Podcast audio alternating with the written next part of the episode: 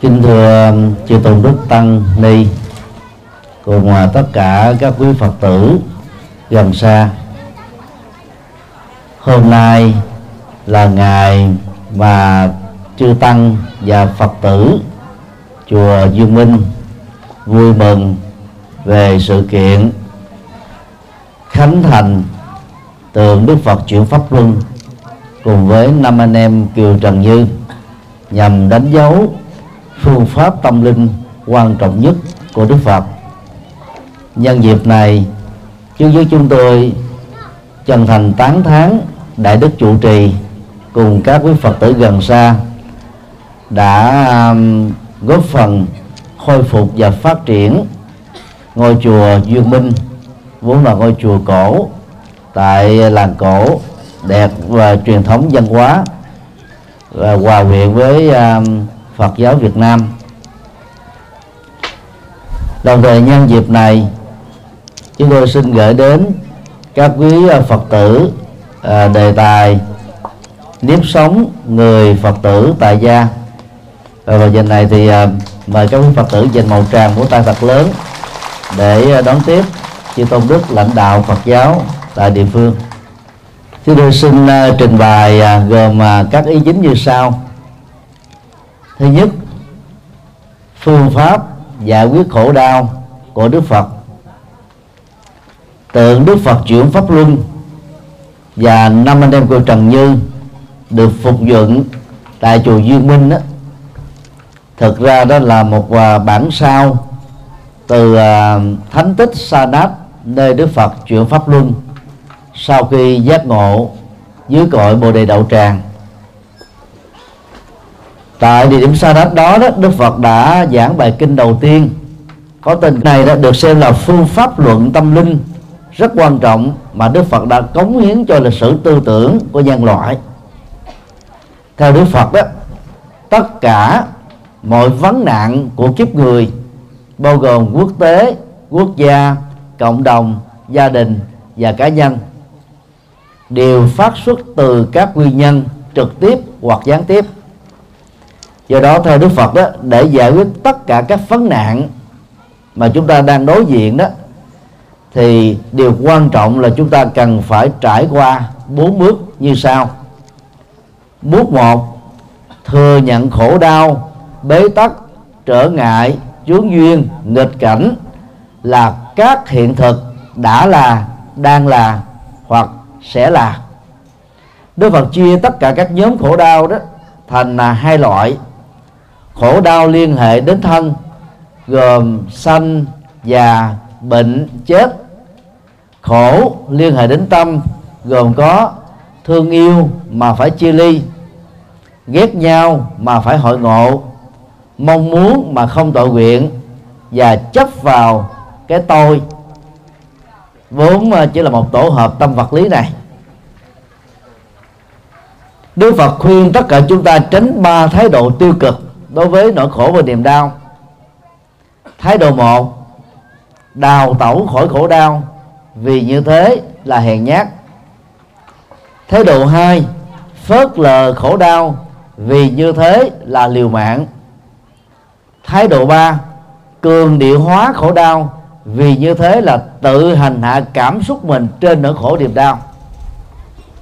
Đối diện với khổ đau bằng tâm điềm tĩnh với bản lĩnh lớn chúng ta sẽ có khả năng vượt thoát khỏi nó.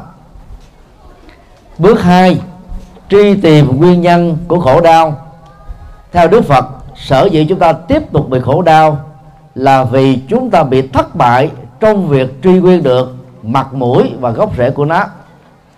Theo đức phật đó tất cả những lợi khổ về tinh thần và những uh, bất hạnh trong xã hội đó đều phát xuất từ bốn nguyên nhân căn bản sau đây. Nguyên nhân một, khổ đau phát xuất từ tâm tham. Từ tâm tham, chúng ta có những cái à, ước muốn, hành động, việc làm, nghề nghiệp trái với luật pháp và đạo đức. Nguyên nhân hai, có những nỗi khổ niềm đau bắt nguồn từ sự giận dữ. Nặng nhất là chiến tranh, giết người thương tật, ẩu đả, tranh chấp, xung đột, loại trừ và thể hiện các hình thức ganh tị, ghen tị, bất hợp tác, nổi loạn, phá hoại, vân vân. Nguyên nhân ba, có những nỗi khổ niềm đau đó phát xuất từ sự si mê, tức là thiếu hiểu biết về nhân quả, thiếu hiểu biết về quy luật của vũ trụ, thiếu hiểu biết về quy luật của cuộc sống, thiếu hiểu biết về quy luật của kinh tế cho nên dẫn đến nhiều tình trạng mê tín, dị đoan, sợ hãi. Nguyên nhân bốn, có những nỗi khổ niềm đau bắt nguồn từ sự cố chấp. Cho mình là chân lý, cho mình là số một, cho mình là bản lề. Và do vậy đó, va chạm, cái tôi dân sự, cái tôi xã hội, cái tôi pháp lý. Và từ đó đó, tạo ra rất nhiều các khoảng cách giữa mình và người khác. Đức Phật kết luận rằng nếu chúng ta chịu khó phân tích và truy nguyên từng tình huống khổ đau từ các nguyên nhân vừa nêu, chúng ta đã có thể chặn đứng được khổ đau.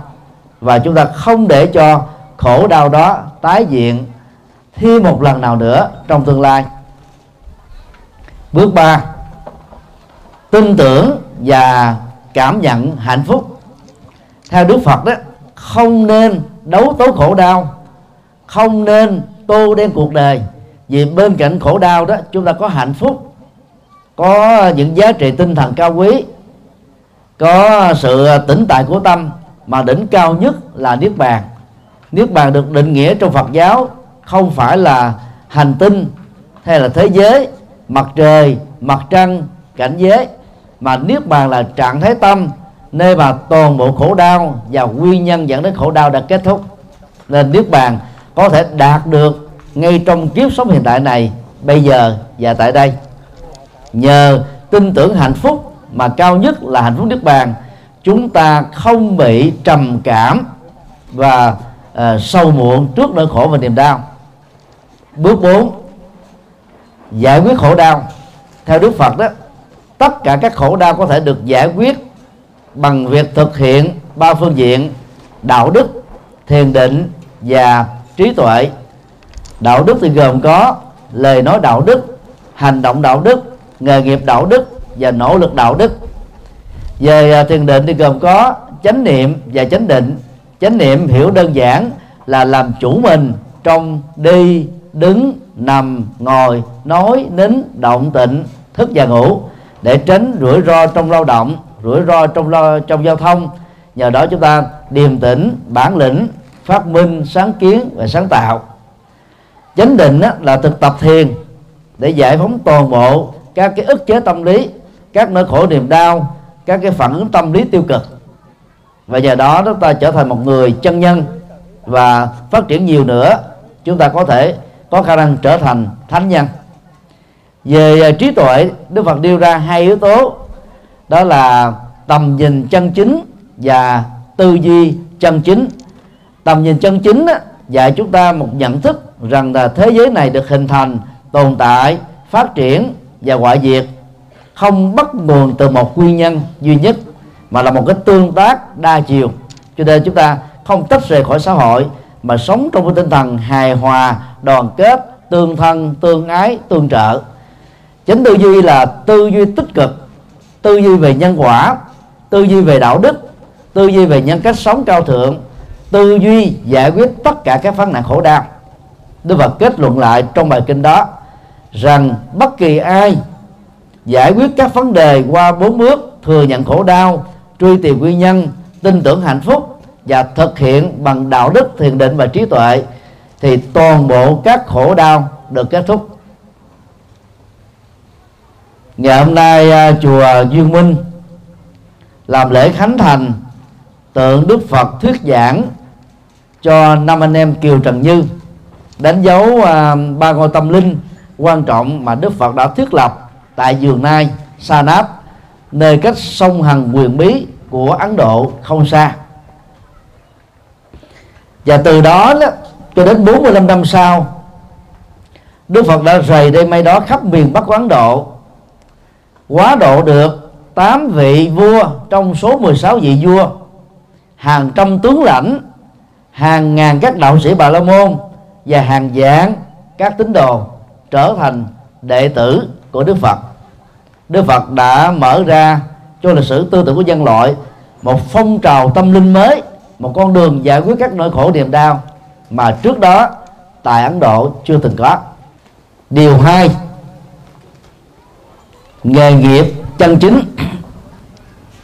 Nếu sống của người phật tử đó thì dựa vào các quy định nghề nghiệp mà đức phật cấm và cho phép. Sau đây là sáu nghề theo đức phật đó. Người nào dướng dính vào đó thì không thể có một tương lai tươi sáng và không thể có một hạnh phúc bền vững như là tự thân trong đợi nghề một, sản xuất và buôn bán vũ khí, dẫn đến tình trạng giết người hàng loạt và giấy khởi chiến tranh lợi nhuận của sản xuất và buôn bán vũ khí là rất cao.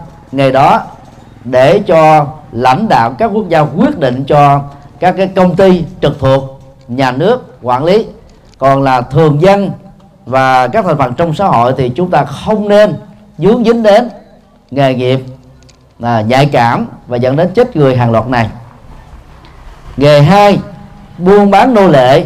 Vì như thế là vi phạm luật pháp thế giới và trà đạp nhân phẩm của con người. Nghề ba, buôn bán lầu xanh, tức là biến thân thể này làm thượng đế để hưởng thụ, dẫn đến tình trạng phá hoại hạnh phúc gia can và dẫn đến đời sống hưởng thụ thấp kém ở trong xã hội. Người phật tử phải vẫy tay chào với ngày đó.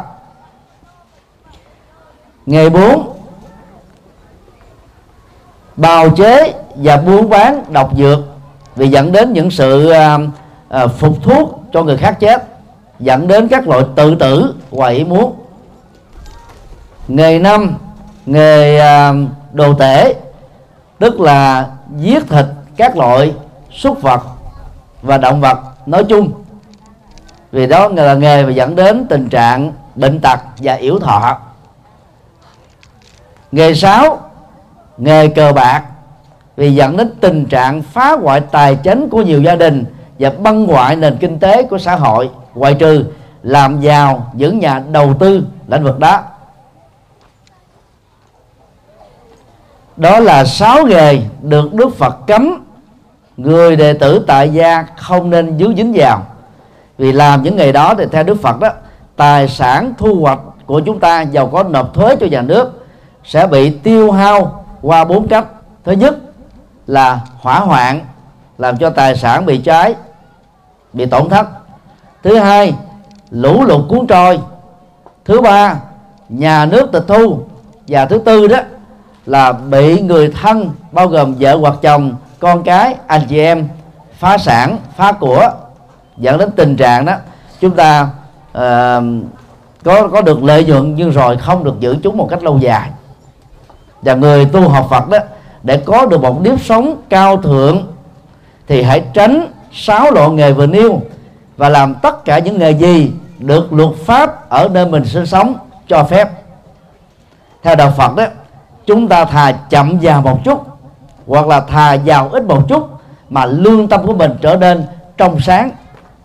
Nhờ tuân thủ luật pháp và giữ gìn đạo đức Phật dạy, người lập nghiệp theo tinh Phật dạy sẽ không sợ luật pháp sờ gái sẽ không sợ bị truy tố trước pháp luật, sẽ không sợ tất cả các hình thái trừng phạt bởi tù đài. Cho nên tâm của mình trở nên thoải mái, hạnh phúc và bình an. Đức Phật khẳng định rằng là ai tránh xa được sáu nghề đó và lập nghiệp bằng à, nhân cách cao quý, phù hợp với luật pháp, thì trước sau gì đó cũng có thể có một sự nghiệp rất bền vững dầu có thể trải qua rất nhiều các gian truân và thử thách.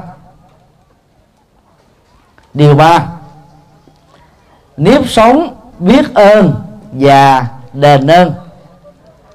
Vào à, tuần lễ thứ hai, sau khi giác ngộ dưới cội bồ đề, tại bồ đề đạo tràng, bang ma kiệt đà nay là bihar, ấn độ, đức phật đã đứng suốt một tuần lễ nhìn chầm chầm về cây bồ đề thiên. Vì nhờ có nó che mưa chở nắng, đức phật đã có thể ngồi thiền bất động suốt 7 tuần lễ. Và tại điểm đó, đức phật đã hình thành ra học thuyết bốn trọng ân. Mà theo ngài đó, bất cứ ai vai trò vị trí xã hội, nam hay nữ, lớn hay nhỏ, đều phải nhớ ơn và đền ơn và ai sống nhớ ơn và đền ơn mới được xem là con người có văn hóa, con người có đạo đức. Bốn ơn trọng đó bao gồm như sau. Thứ nhất là ơn tổ quốc.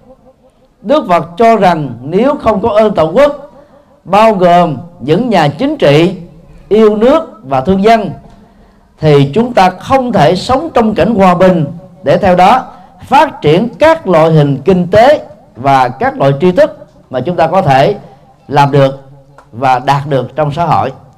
Cho nên, bên cạnh việc đền ơn những nhà lãnh đạo minh chính, chúng ta cần phải đền ơn và ghi công các nghĩa sĩ đã bỏ mạng quên mình cho sự độc lập, chủ quyền toàn về lãnh thổ của dân tộc chúng ta trong các chiều dài lịch sử. Việt Nam đứng cạnh Trung Quốc đã bị Trung Quốc 64 lần xâm lăng và đô hộ trong lịch sử 3.000 năm. Nhiều thế hệ nước Việt Nam đã có nhiều nghĩa sĩ yêu nước, thương dân và tham gia các cuộc chiến để đánh đuổi giặc ngoại xâm, bảo vệ biên cương ngoài cõi. Do đó chúng ta phải nhớ ơn họ, cảm ơn họ vì nếu thiếu họ chúng ta không có được cuộc sống hòa bình như ngày nay. Ơn đức thứ hai ơn cha mẹ khai sinh sự sống. Theo đức phật con người không phải là sự sống duy nhất. Ngoài con người còn có có sự sống của loài bốn chân. Loài à, có cánh loài dưới nước loài bò sát và loại côn trùng vi tế. Trong tất cả các loài có sự sống nêu trên đức phật cho rằng loài hai chân là loài cao quý hơn hết. Loài hai chân tức là loài người. Sự phát triển uh, tiến hóa của con người đó nó làm cho con người có cái cấu trúc xương sườn thẳng đứng giữa đỉnh đầu cổ và xương sống. Và theo đức phật đó đó là cái cấu trúc làm cho ý thức phát triển một cách trọn vẹn nhất. Loài động vật đó, ở trong kinh phật được gọi là loài bàn sinh tức là loài có cấu trúc xương sườn nằm ngang. Đầu cổ và xương sống đó, nó nằm ngang theo trục hoành. Còn chúng ta đó là theo cái trục đứng. Cho nên phát triển ý thức đối với các loài động vật là một vấn nạn mà chúng khó có thể đạt được. Trong các loài động vật đó thì loài cá heo có chất xám và chỉ số IQ cao hơn con người. Nhưng vì cái cấu trúc nằm ngang chúng không thể thực hiện được những điều chúng muốn. Chúng không có ngôn ngữ, không có tay chân để thực hiện các hành động để biến các ước mơ trở thành sự thật. Và do vậy, con người vẫn là tôn quý hơn hết trong tất cả các loài có sự sống. Đức Phật khẳng định, nếu không có mẹ và cha, chúng ta đã có thể có mặt trên cuộc đời này dưới hình thức là một loài động vật nào đó. Và điều đó là bất hạnh rất lớn do đó, khi có được thân phận là con người, giàu bị cha mẹ bỏ rơi do cái nghèo, do thiếu tư cách làm cha mẹ, do thiếu trách nhiệm, chúng ta phải mang ơn cha mẹ đã khai sinh sự sống là con người cho mình. Do đó, khi có sự sống, Đức Phật dạy mỗi người chúng ta phải đền ơn cha mẹ bằng ba cách. Thứ nhất là báo hiếu cha mẹ bằng sở hữu vật chất hợp pháp. Mỗi tháng, Đức Phật khuyên người con hiếu thảo, dành ra 25% tiền lương để hiếu kính cho cha mẹ. Nhờ đó, cha mẹ khỏi phải tiếp tục lam lũ ở tuổi xế chiều và có được một cuộc sống rất là bình an.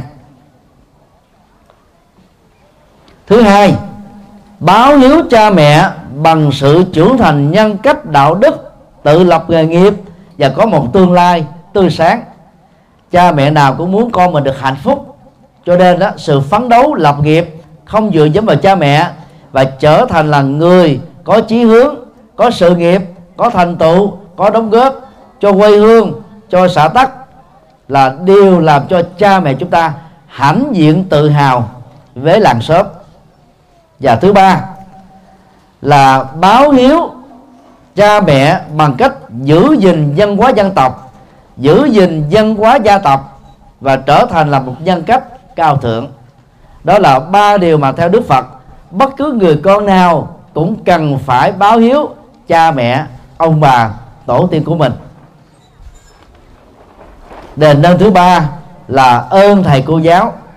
Đức phật khẳng định trong kinh thiện sinh, nhờ có thầy cô giáo truyền trao tri thức không giống nghề, mà tất cả chúng ta không phải gặp nhiều khó khăn, có thể tiếp thu được túi khôn của nhân loại về các lĩnh vực ngành nghề kinh nghiệm sống phương pháp sống cơ hội lập nghiệp. Nhờ đó có thể sống một đời sống xã hội dân sự rất là cao đẹp hơn tất cả các loài động vật còn lại. Cho nên khi học được chữ nghĩa dù ít hay nhiều chúng ta phải biết ơn những người đã ban tặng chữ nghĩa đó. Thời hiện đại này đó ở các nước à, tư bản thì giáo dục từ 12 trở xuống là nhà nước bao cấp. Từ đại học trở lên, nhà nước cho vay tiền sinh viên không lấy lãi để sinh viên có thể tốt nghiệp cử nhân và lập nghiệp một cách chân chính. Nước ta vì khó khăn ờ, của chiến tranh để lại, chưa có thể bao cấp như là nhà nước đã kỳ vọng. Dù sau đây nữa, thì nhà nước cũng đã tạo cơ hội cho các trường lớp có mặt để giúp cho các thế hệ tuổi trẻ đó có được tri thức cao quý. Và do đó làm học sinh sinh viên chúng ta phải tận dụng cơ hội để tiếp nhận được các kiến thức và lập nghiệp một cách chân chính góp phần đó, làm đất nước giàu đẹp hùng mạnh và góp phần cải thiện đời sống xã hội và dân sự của gia đình mình. Cho nên khi học được kiến thức chúng ta phải nhớ ơn họ ơn nghĩa thứ tư là ơn đồng loại. Theo đức phật đó, chúng ta không thể làm tất tần tật mọi thứ, giàu có, đa năng, đa tài. Do đó đó, mỗi người chọn một cái nghề sở trường để phát triển và đóng góp. Bên cạnh đó thì có rất nhiều người chọn lấy những cái nghề lao động tay chân, thậm chí là chân lắm tay bùn, tất tần tật quanh năm, suốt tháng, mà mỗi năm chưa chắc đã dư được một vài triệu đồng sự lao khó của họ để có được cái cơ hội phục vụ cho đồng loại. Cho nên mỗi khi có chén cơm, manh áo, giải dốc nước uống, thức ăn, dầu chúng ta bỏ tiền ra bằng các giá trị giao hoán tương đương, chúng ta phải biết ơn đồng loại. Đó là bốn trọng ân mà theo đức phật đó, tất cả người phật tử tại xa phải nhớ nằm lòng và phải ứng xử trong đời sống của chính bản thân mình. Ai nhớ ơn là đang ứng xử văn hóa, đạo đức. Ai đền ơn là làm cho dân hóa ứng xử đạo đức đó trở thành là nét đẹp tình người. Cho nên khi làm ơn thì đức phật khuyên là không nên cầu người khác báo đền ăn đức cho mình. Khi nhận ai một ơn nghĩa gì, giàu lớn hay nhỏ, không bao giờ quên tìm mọi cơ hội để đền trả tương đương hoặc nhiều hơn, hoặc trực tiếp cho người giúp mình, hoặc cho các thành phần khác trong xã hội. Vì theo đức phật, tất cả chúng ta không thể sống độc lập một mình. Chúng ta phải sống trong tương tác với xã hội. Do vậy, chúng ta phải tạo được cơ hội giúp đỡ người khác, hoặc tịnh tài, hoặc tịnh vật, hoặc tịnh lực. Rồi đến lúc nào đó, khi gặp những khó khăn, chúng ta cũng cần đến những sự trợ giúp trợ giúp cao thượng và có giá trị tương tự. Điều 4 sinh nhật và lễ cưới là hai lễ tiết rất quan trọng của con người. Từ à, lúc à, sinh ra cho đến à, hàng năm vào ngày sinh, chúng ta có thói quen đó là ăn mừng sự sống của mình. Thì theo đức phật đó, để việc ăn mừng sự sống thật sự có ý nghĩa và đạt được cái kỳ vọng mà chúng ta trông đợi đó. Thì đến ngày sinh nhật chúng ta, hạn chế tối đa việc giết hại các sinh linh. Ăn mừng sự sống mà mình lại chiêu đãi các cái thực phẩm mặn, trực tiếp giết các cái loài vật, thì chúng ta không thể nào có được sức khỏe và tuổi thọ như kỳ vọng được. Nước Ấn Độ do ảnh hưởng từ nền văn hóa ăn chay của đạo Phật. Đại thừa đến ngày hôm nay, có khoảng 600 triệu người ăn chay trường từ thuở còn ở trong bụng mẹ. Đây là đất nước có lượng người ăn chay trường lớn nhất hành tinh. Trong các nước phương Tây, Hoa Kỳ đó có 10% ăn chay trường, tức là chiếm 30 triệu trên tổng số 300 triệu dân của đất nước này.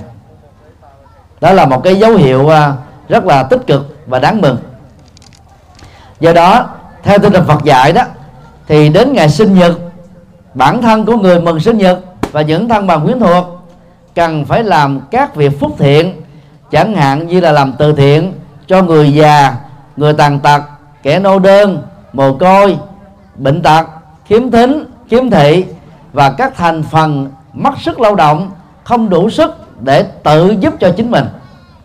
Đất nước chúng ta đã trải qua quá nhiều những năm tháng chiến tranh cho nên giàu nhà nước có nỗ lực, các thành phần xã hội có nỗ lực và tự thân mọi người cũng nỗ lực. Đôi lúc cái nghèo vẫn còn là nỗi ám ảnh, thất bại, thất nghiệp vẫn xảy ra, tràn lan trên đất nước này và nhiều nơi trên hành tinh.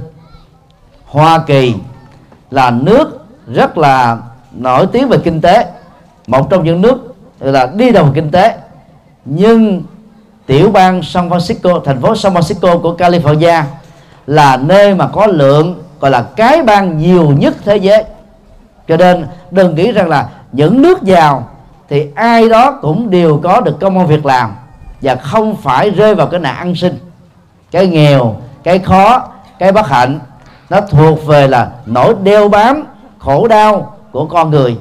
Cho nên mỗi khi đó chúng ta có được cơ hội đầy đủ à, giàu sang à, cơm no áo ấm thì đừng nên quên những mảnh đời bất hạnh kém may mắn hơn chúng ta. Do đó, hãy nỗ lực kiệm phước bằng cách là kiệm điện, kiệm nước, kiệm tiêu thụ và hạn chế những gì không cần thiết chi tiêu để chúng ta dành ra một phần tặng phẩm để giúp cho các mảnh đề bất hạnh hơn chúng ta. Nhờ đó, cuộc sống nhân sinh và xã hội chúng ta đó có ý nghĩa tình người và trở nên cao quý hơn. Đó là lối sống mà Đức Phật khuyên các Phật tử tại gia nên nhớ và nên làm mỗi khi có điều kiện và cố gắng tạo điều kiện cho mình có được cơ hội để làm được những điều cao quý đó.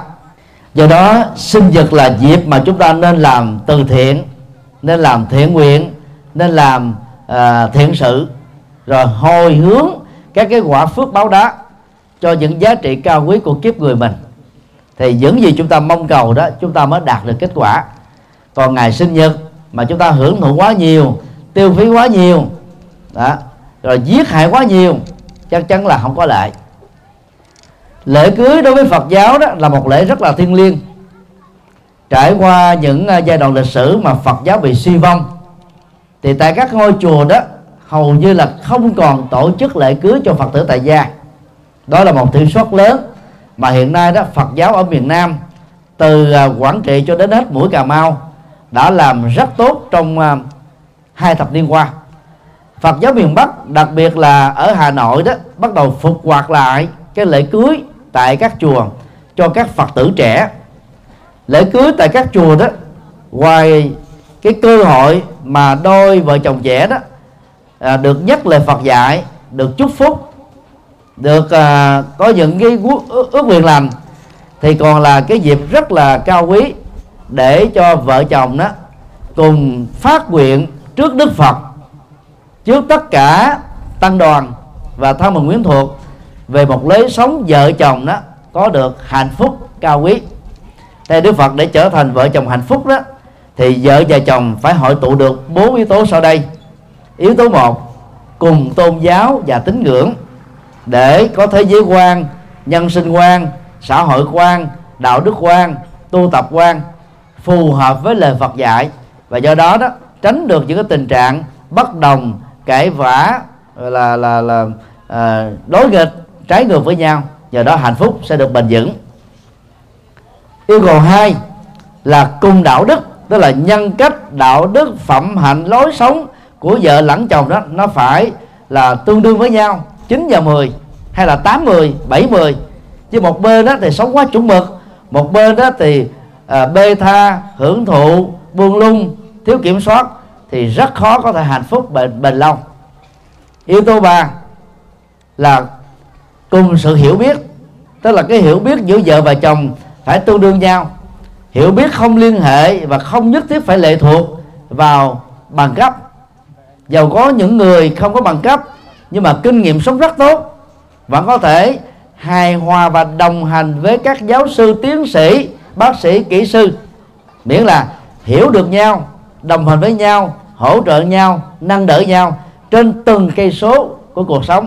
Thì lúc đó đó, mọi khác biệt đó có thể được khắc phục hoặc ít nhất là không bị đào sâu. Nhờ đó đó, người ta có thể phát triển được các cái cộng nghiệp.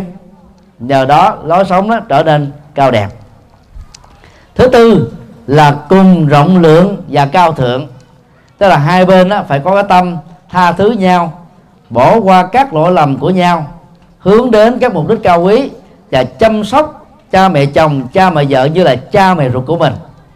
Theo đức phật, lễ cưới tại chùa đó sẽ là cơ hội giúp cho các phật tử trẻ nhớ lại những lời phật dạy về hôn nhân, bền vững ngoài ra đó thì kinh thiện sinh, đức phật dạy năm trách nhiệm đạo đức cho chồng, năm trách nhiệm đạo đức cho vợ. Vì thời gian có giới hạn, chúng tôi chỉ nhắc mỗi một bên đó giữ một điều đạo đức thôi, rất là sâu sắc. Đối với chồng đó thì đức phật dạy như thế này, mỗi khi vào những dịp có ý nghĩa như là ngày kỷ niệm lễ cưới, ngày sinh nhật, ngày thành công, hay là ngày đi xa trở về thì chồng á, nên tặng trang sức và quà cáp cho vợ. Đây là yếu tố không thể thiếu cho hạnh phúc vợ chồng. Vì chị em phụ nữ đó thích cái lãng mạn thích được quan tâm thích được chăm sóc. Mà khi còn là tình yêu của nhau đó thì các chàng trai tìm cơ hội để tặng quà cáp cho người bình thường và xem đó như là cái thông điệp để truyền cái tình yêu mà mình dành cho người mình quý trọng khi chính thức trở thành chồng rồi đó, thì quý ông thường nghĩ một cách rất đơn giản là vợ chồng của nhau rồi màu mè chi nữa. Cho nên quý ông có thói quen là quy đổi tình yêu thành nồi ơ son chảo thôi. Quý bà không thích những thứ đó. Quý bà thích những cái bông hồng, những thẻ sô cô la những cái gì đó. Giờ không có tốn tiền nhiều, nhưng mà gợi nhớ rằng là cái tình yêu và trái tim mà chồng dành cho vợ vẫn còn mới toanh như là hôm nào phải hâm nóng thói quen đó. Còn đối với à, trách nhiệm à, đạo đức của vợ đó, thì có một điều mà đức phật nói rất là sâu sắc. Ngài dạy như sau, vợ phải kính nể chồng trước, sau, trong và ngoài. Bốn trạng ngữ vị trí này, thời gian à, nơi chốn này rất là có ý nghĩa. Gọi là kính nể chồng trước gia đình chồng. Thì chồng mới cảm thấy hãnh diện tự hào. Chứ quý bà mà ở trong nhà đã làm nổi tướng rồi lãnh đạo chồng hết mọi thứ rồi, mà ra ngoài xã hội cũng lắng lướt chồng luôn thì ông chồng cũng cảm thấy tự ái lắm. Cho nên dầu vợ có giỏi hơn chồng một cái đầu, cũng phải khiêm tốn trước chồng yếu tố đó sẽ giúp cho hạnh phúc hôn nhân được bền vững. Sau lưng gia đình chồng, sau lưng bạn bè thì cũng phải nể chồng một cách tương tự, vì chị phụ nữ chỉ thường yêu và kính trọng những người hơn mình một cái đầu. Từ nghĩa đen lẫn nghĩa bóng cho nên hiện nay đó, chị em phụ nữ thành đạt, triệu phú, tỷ phú thường là ở giá là nhiều. Vì chị em phụ nữ có thói quen là nhìn lên cao thôi. Đàn ông có thói quen là nhìn xuống dưới. Cho nên đó là chị em thành đạt đó, kỳ vọng đó là chồng của mình phải thành đạt hơn, giỏi giang hơn, thông minh hơn, giàu sang hơn, bản lĩnh hơn. Mà những người như thế người ta có vợ hết rồi, thậm chí có cháu ngoại, cháu nội nữa là khác. Trong nhà và ngoài phố chúng ta cũng phải thể hiện được sự tương kính chồng như thế thì mới có thể bền vững. Đang khi ở tại công sở, chồng có thể có thư ký riêng. Các cô thư ký riêng đó vừa trẻ trung, vừa đẹp, vừa trang sức phẩm, vừa nước hôm, nước nước hoa thơm phức. Nói chuyện với chồng á, thì dạ bẩm trình thưa, lỡ mà ông ship, ông có rầy la đó, là nở nụ cười tươi rói à. Về nhà thì quý bà lúc đó là sư tử hà đông, có khi sư tử hà tây và thậm chí là sư tử hà bá nữa. Thì làm sao mà ông chồng cảm thấy hạnh phúc được? Do đó là quý bà phải nhớ yếu tố này. Để làm cho chồng mình trở nên chung thủy, chỉ có một mình mình duy nhất mà thôi. Và làm sao cho chồng mình quay trở về nhà sau những giờ làm việc nhọc nhằn đó, căng thẳng đó, cảm thấy đây là chốn nương tựa. Về tới nhà, cảm thấy thoải mái, hạnh phúc, bình an. Thì lúc đó, bạn bè có rủ đi nhậu ở các quán nhậu, các ông chồng cũng vẫy tay chào và khước từ khéo léo được. Còn về nhà mà căng thẳng quá, khó chịu quá cãi lộn cãi vã, thì các ông chồng cảm thấy ngán ngẩm cái không khí của gia đình. Thì ông ấy phải đi tìm ở những nơi. Và do đó, ông ấy sẽ có nhu cầu phở, bánh canh, hủ tiếu, xôi, chè, đủ thứ hết. Còn về nhà mà hạnh phúc bình an rồi đó, thì ông ấy không còn nữa cho nên đó là phật tử, chúng ta phải tập thói quen tổ chức sinh nhật đúng tinh thần phật dạy, ít tốn kém, có ý nghĩa nhân sinh. Tổ chức lễ cưới tại chùa để chúng ta được học hỏi và nhắc nhở những lời Phật dạy về hôn nhân và tình yêu. Điều năm, khi bệnh tật và lúc qua đời. Bệnh tật đó là quy luật không thể tránh khỏi khi chúng ta đã bắt đầu có tuổi. Thậm chí ở ờ, tuổi trẻ mà thiếu là sống, chúng ta vẫn dướng vào các loại bệnh tật nặng. Hoặc là có những loại bệnh tật ảnh hưởng bởi gen di truyền, hoặc là các bệnh tật do vì trong thời gian mang thai, người mẹ chúng ta đã ăn uống các loại thực phẩm có chứa nhiều các độc tố, dẫn đến tình trạng dị tật bẩm sinh dầu bệnh tật phát xuất từ nguyên nhân nào? Theo đức phật đó, chúng ta phải ghi nhận nó như là một hiện thực xảy ra đối với chúng ta. Do đó khi đối diện với bệnh tật và sống chung với bệnh tật đó, thì đức phật khuyên chúng ta một số tâm lý sau đây cần ghi nhớ. Thứ nhất, không cường điệu quá bệnh tật khổ đau đang xảy ra với mình là cái gì đó quá ghê gớm. Các chị em phụ nữ đó thì thường có thói quen cường điệu về cảm xúc một à, cái cái cái cái mụn nho nhỏ trên gương mặt đó, có thể làm cho phụ nữ nghĩ rằng là mình quá xấu, hoặc là mình mất duyên mất đẹp. Hoặc là những cái thương tật làm cho mình không lành lẹn tay chân, đã làm cho nhiều chị phụ nữ mặc cảm rằng là cuộc đời của mình là dấu chấm cuối cùng rồi. Thực ra nó không phải đến đến độ tệ hại như thế. Do đó, dầu bị bệnh tật, do tai nạn, hay là liên hệ đến thân thể, thì chúng ta cũng phải xem nó cũng là chuyện bình thường thôi. Nỗ lực khắc phục để vượt qua. Để khắc phục bệnh tật đó thì đức phật dạy chúng ta cần lưu tâm những điều như sau. Thứ nhất là làm chủ ăn uống, tức là làm chủ cái miệng. Thứ hai đó là làm chủ thói quen thức và ngủ. Đức phật khuyên thức thức sớm và đi ngủ sớm thì sức khỏe sẽ bền vững. Còn ai thức khuya và dậy sớm á, thì dễ bị loãng xương suy nhược thần kinh à, suy nhược cơ thể và do đó lực bất đồng tâm trong các nỗ lực chân chính của mình. Thứ ba là hạn chế ăn uống tức là không ăn quá mức không hưởng thụ quá mức ăn vừa phải để cho cơ thể được được khỏe mạnh. Thực tế đó thì cơ thể chúng ta cần một cái lượng calorie rất là vừa phải những thứ chúng ta ăn vào trong cơ thể, phần lớn là không có hấp thu hết. Nó sẽ được phóng thích qua đường phân, đường tiểu, đường mồ hôi. Và nếu không phóng thích được do gan yếu, thì sẽ tích tụ lại thành các cái chứng bệnh. Thống kê xã hội học ở phương tây cho chúng ta thấy đó, những người bị tù, nhất là tù chính trị, thường sống thọ hơn là những người giàu sang phú quý, trung bình là 5 tuổi đến 10 tuổi là bởi vì trong thời gian ở tù đó người ta ăn uống quá ít cho nên đó cơ thể ít bị lão suy. Ngày nay các loại động vật đó được à, cho ăn uống các loại thực phẩm bị kích thích tăng trưởng.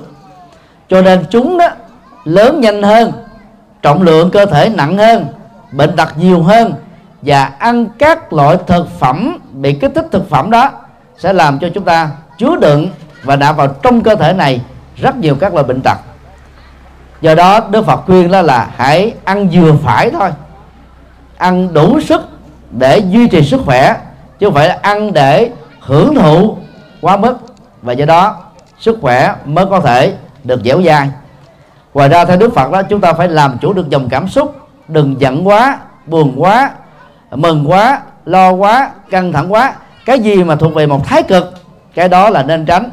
Chúng ta phải điều Ờ, điều tiết lại cảm xúc, làm chủ được cảm xúc, điềm tĩnh, thản nhiên, bản lĩnh, có sức chịu đựng tích cực, để trong mọi tình huống nỗi khổ niềm đau tấn công đó, chúng ta vẫn không bị khổ đau. Nhờ như thế đó, chúng ta mới có thể sống thọ được. Ngoài ra đức phật còn dạy, phải xây dựng hòa bình, thương yêu con người, tôn trọng mạng sống, thương yêu từ loài vật, bảo vệ môi trường sinh thái. Những hoạt động này sẽ góp phần giúp cho chúng ta sống khỏe và sống thọ.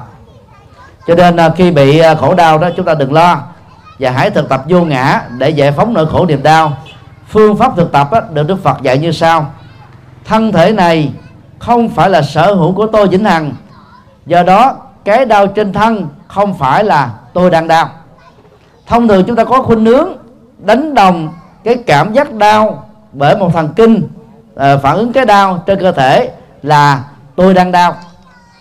Khái niệm tôi đang đau đó là đúng về phương diện luật pháp và dân sự. Nhưng để đầu vào cái cái cảm giác đau đó chúng ta sẽ làm cho cái đau đó nó nó nặng hơn nó khống chế nhiều hơn. Vậy đó khi bị đau chúng ta phải tập vô ngã hóa cái đau.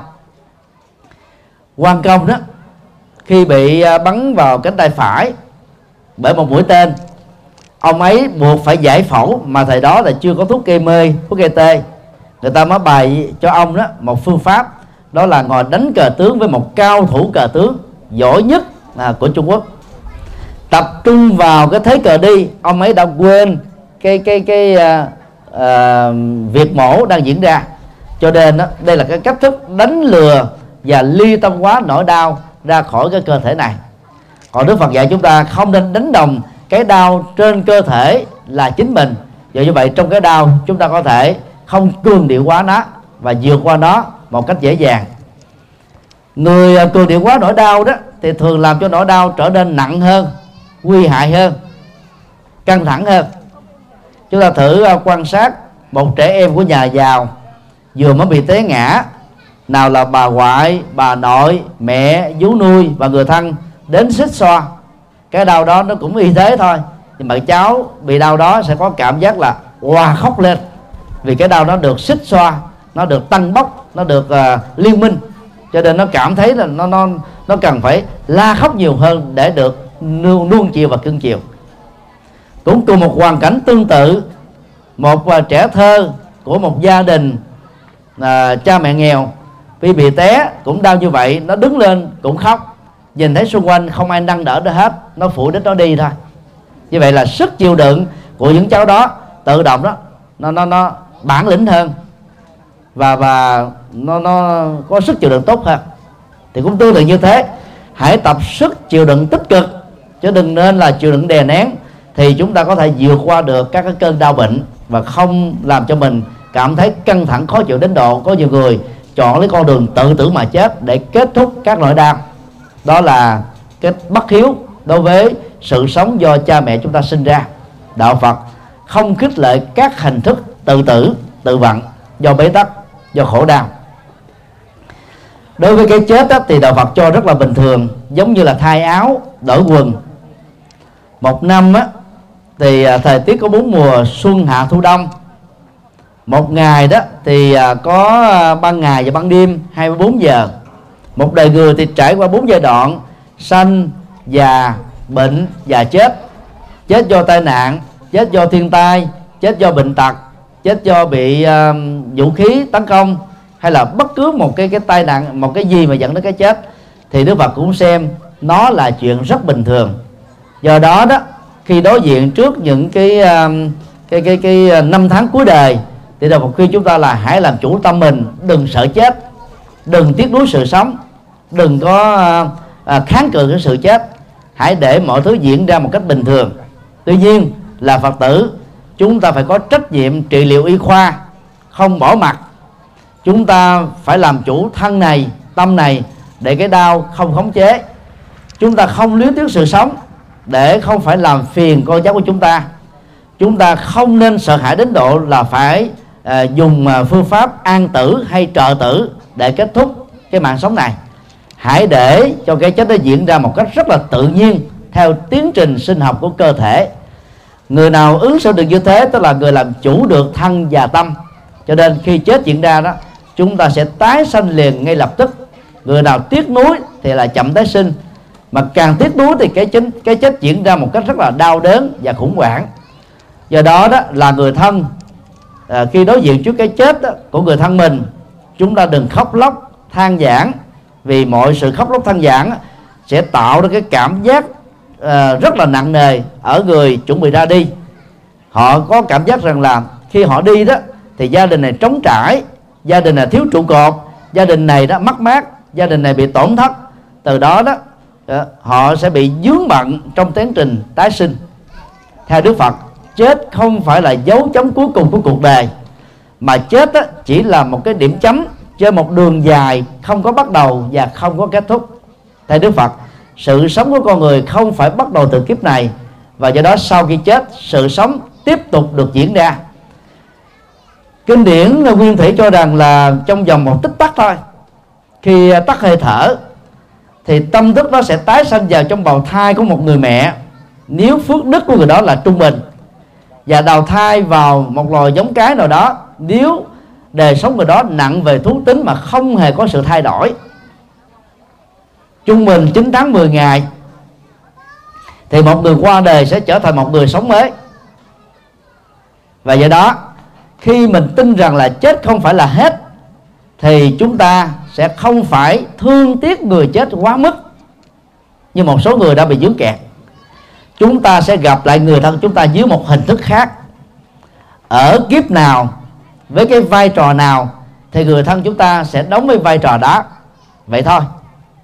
Cho nên đó sự sống ở kiếp người trung bình là bảy tám chục năm. Sau khi kết thúc đó, chúng ta kết thúc cái mối quan hệ quyết thống thôi. Còn cái sự sống đó vẫn tiếp tục có mặt.